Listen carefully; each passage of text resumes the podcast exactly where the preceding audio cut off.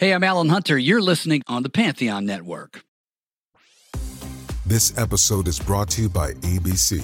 Station 19 is back for its final and hottest season yet. Andy finally becomes captain, and she's going to give it her all to be the best leader the station has ever seen. Will she succeed?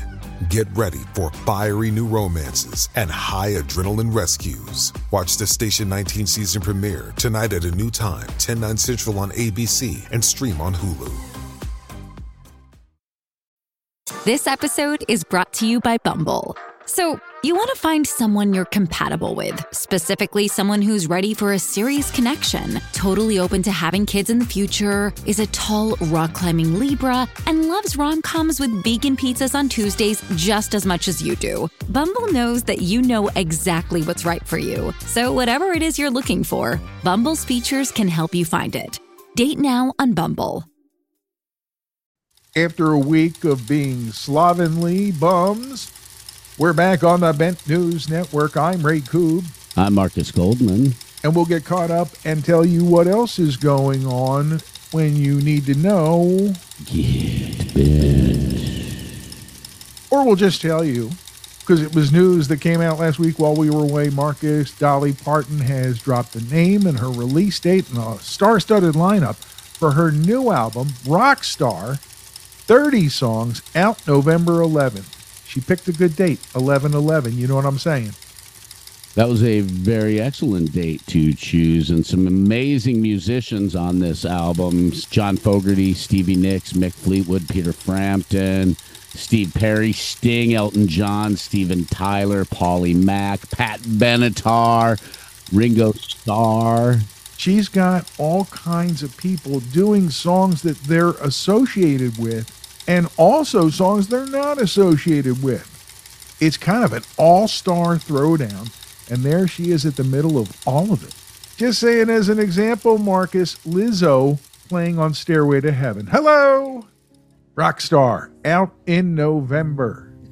This one came across my dashboard on vacation in the French Quarter, and you know, Marcus, they're gonna release at Newport from Joni Mitchell, her performance from last year at the Newport Folk Festival. So cool that it's coming out for everybody. Rose and flows of angel hair, and ice cream castles in the air, and feather canyons everywhere. I heard a little bit of this and it sounds fantastic. Joni Mitchell still sounds really excellent for having recovered from her health issues. The highlight of last year's Newport show was really supposed to be Paul Simon returning. Unbeknownst to others, they snuck her in, man. How do you sneak Joni Mitchell into anything, right? But there she was, the queen at the center of it all, and now we're going to get the album. It's hitting on July 28th on CD and vinyl. Gotta say, Marcus, that with this next band, you and I have been quote unquote in the club since the very beginning. Queens of the Stone Age, of course, descended from Kyuss, announcing a new album June 16th in Times New Roman. Can't wait to hear it, and the first track sounds sweet to my ears.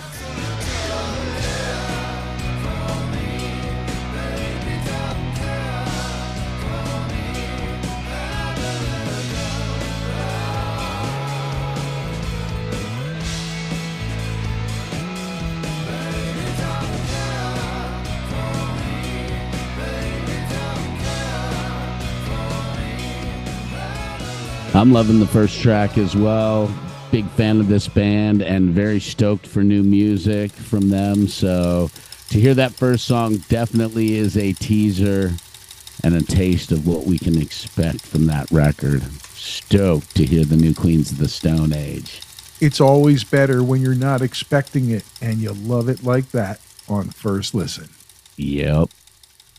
Another band that catches your ear and drags it 20 yards, Avenged Sevenfold, releasing a new song from their forthcoming album, Life is But a Dream, June 2nd. Sweetheart. Mm.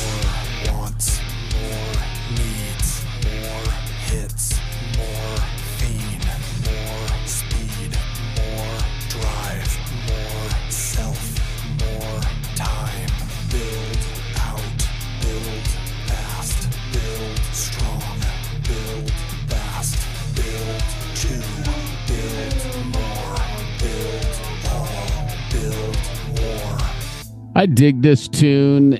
It's been a while since we've had anything from these cats, so I was stoked. And the fact that some of this work is inspired by writer Albert Camus, who is famous for The Stranger and the Plague, which in these current times you should actually reread both of those books. One's like 192 pages, the other one's like 250 pages, so they're easy reads, but very relevant today and I'm curious to hear the rest of that record and how it ties in with those cats. Plus, psychedelic drugs are a part of it too. uh, I think you're right, brother. You know, Marcus, when I was in New Orleans, somewhere in the middle of Frenchmen Street, somebody was playing Gone Down the Road Feeling Bad. And it made me think about the upcoming finale for Dead and Company. It's really the end of touring for the Dead, etc. The remaining members all agreeing this is it. And a big thank you to the fans. All shows will be live streamed in 4K and HD and can be watched live or on demand with 48 hours of unlimited playback. Single and multi night passes are on sale now. So it's for the fans. If you're a taper, you're going to be spending a lot of time at the computer, dude. And you'll be able to enjoy all of those hallucinogenics from the comfort of your own living room. Whoa, what was that? Dude, I saw Jerry. The only sad news is that uh, Billy Kreutzmann will not be participating in the upcoming tour. He's in great spirits, but not the best of health. Wishing him all the best as he chills while they bring it into the station. Of course, the last show is Marcus, mid July, San Francisco. Of course. Foo Fighters in the news, as they have been a lot lately, Marcus. They're talking about some dates in the UK, and in that story that I read online, there's talk about Rufus Taylor from The Darkness, son of Queen's Roger Taylor, and a close friend of Taylor Hawkins, being the new drummer in the band. What have you heard? You know, we've heard all of the same rumors, I think, over the last bunch of months as things have been heating up with the Foo Fighters' new music and their tour dates popping up here and there. And they're doing a great job keeping it a secret. But my money since this conversation began a while back is Rufus Taylor. I think wow. he makes sense. I think he's a phenomenal drummer. The Darkness are great. I think his style fits with the Foo Fighters, and he does a great job in the way that Taylor Hawkins did, and in the way that Dave Grohl would feel comfortable with somebody behind him. And for as much as it would be cool to have someone like Matt Cameron behind the kit, there is absolutely no way he could do Pearl Jam, Soundgarden, and the Foo Fighters. He just couldn't do it lining up dates in the UK to go with their already announced shows. Stay tuned, foos. Speaking of shows, U2 now up to 25 dates at the MSG Sphere, which is getting ready for its opening. It'll be interesting to see what the long term prognosis is for the Sphere venue. Recent reports indicate that the cost overrun is higher than expected. U2 getting ready to open the thing, and I think it's going to be wildly successful. Looking ahead, a great pairing for the fall. Psychedelic Furs and Squeeze are going to be hitting the road from early September through mid October. I am stoked to see this show. I have never seen Squeeze live. I've seen the Psych Furs live a couple of times in the 80s, once at the legendary Red Rocks in Colorado. So to see these cats at least one final time would be really nice. Great live bands and a great discography from both bands. They kick it off at Radio City Music Hall in New York. They'll be near us in Philly at the Met in September, rolling on through the Midwest and California. Here they come, ending up in LA at the Greek and in Vegas at the Pearl Theater October 14th. Should be a great run. Stevie Nicks just keeps adding tour dates, Marcus. Another Baker's Dozen 13 shows added to her 2023 tour. Milwaukee, Houston, Austin, Pittsburgh, New York at the Garden, Buffalo, Memphis, Savannah, Allentown at the PPL Center, Detroit, San Diego, Inglewood, and Palm Desert, all added to what she already had lined up for the year. Miss Nicks is getting busy. She still loves to perform, and she's gonna while she can. We have chronicled here on Bent News the progress from their first COVID reality days as the uh, Sunday afternoon lunch pair, now known as Fripp and Toyah, have announced a tour. And we've talked about this, Marcus. It's an actual tour. It is. The Sunday Lunch Rock Party Tour is going to be in England beginning September 30th, ending just before Halloween in Birmingham on the 29th of October. What a brilliant idea, and I'm just sad that no U.S. dates have been announced as of yet. And keep that red alert light spinning, Marcus, because February 2024 we'll see Rick Wakeman leave the house without the dog, going on the road for a UK tour starting in Glasgow in Scotland and finishing in Bristol, all in February 2024. Act 1, Classic Yes. Act 2, Journey to the Center of the Earth.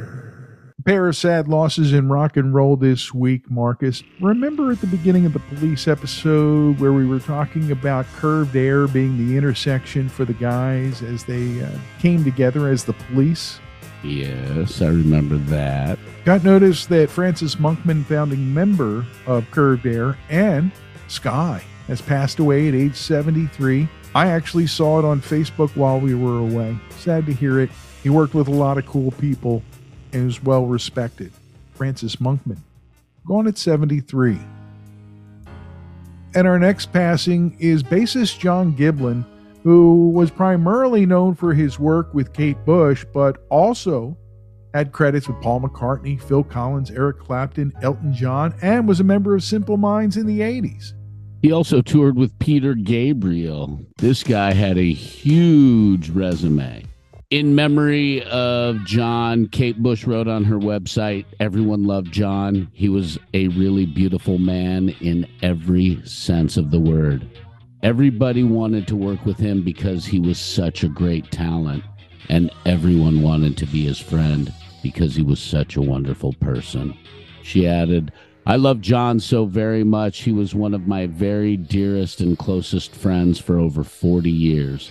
I loved working with him, not just because he was such an extraordinary musician, because he was always huge amounts of fun.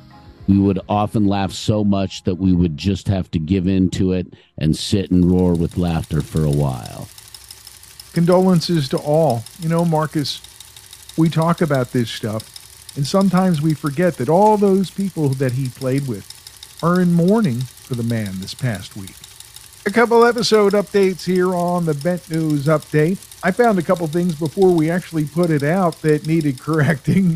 It's funny how these things go, right? Yeah.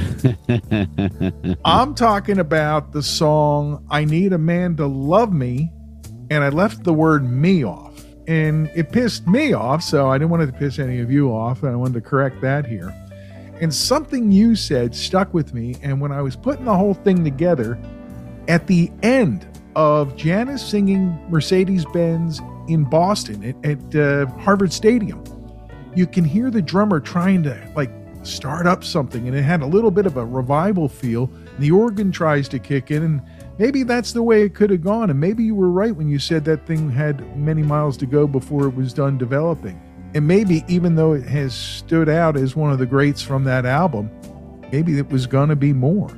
Always trying to figure out what the hell happened, right? yeah. We've got a great release lined up for this Monday wherever you get your podcast and at imbalancedhistory.com. Marcus? I'm stoked for this week's release because we're talking about a period rolling from the 80s into the 90s. You had the hair bands, you had the alternative scene, you had hardcore punk, which was dying out but switching. You had a new wave of ska coming up, and there was so much happening. But between the metal and the alternative and the grunge and everything that was happening, there was this bridge that these four bands really made taking us into the 90s. And I'm talking about Jane's Addiction, The Cult, Faith No More, and Living Colour. Four bands who helped develop rock and roll in the 90s and the 2000s, and all big players in how rock and roll evolved. What we found along the way, though, were other bands who were part of the flow from before some of them, through along with some of them, and of course, coming along after them and the huge explosion of the 90s. It's a lot of fun. We had fun talking about it. We hope that you'll enjoy it this Monday, wherever you get your podcasts. We are on the Pantheon Podcast Network, a product of Dark Doc Media, on the Bent News Network. I'm Ray Koob. I'm Marcus Goldman. When you need to know.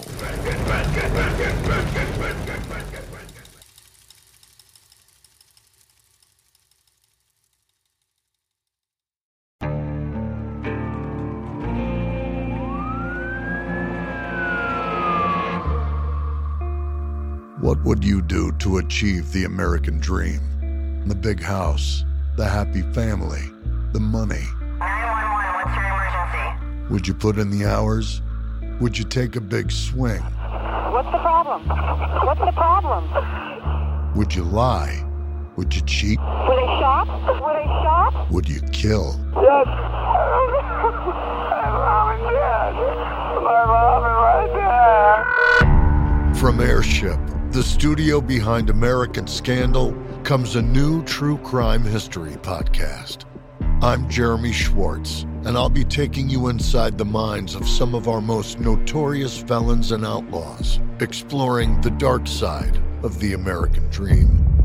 In my new show, American Criminal, you'll meet the picture perfect brothers who killed their parents, the thief who stole babies, the crypto king who siphoned off billions, and plenty more.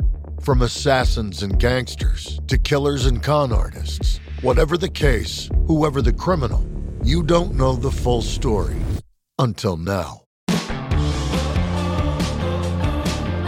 Don't miss the debut season of American Criminal, The Menendez Brothers, beginning February 29th.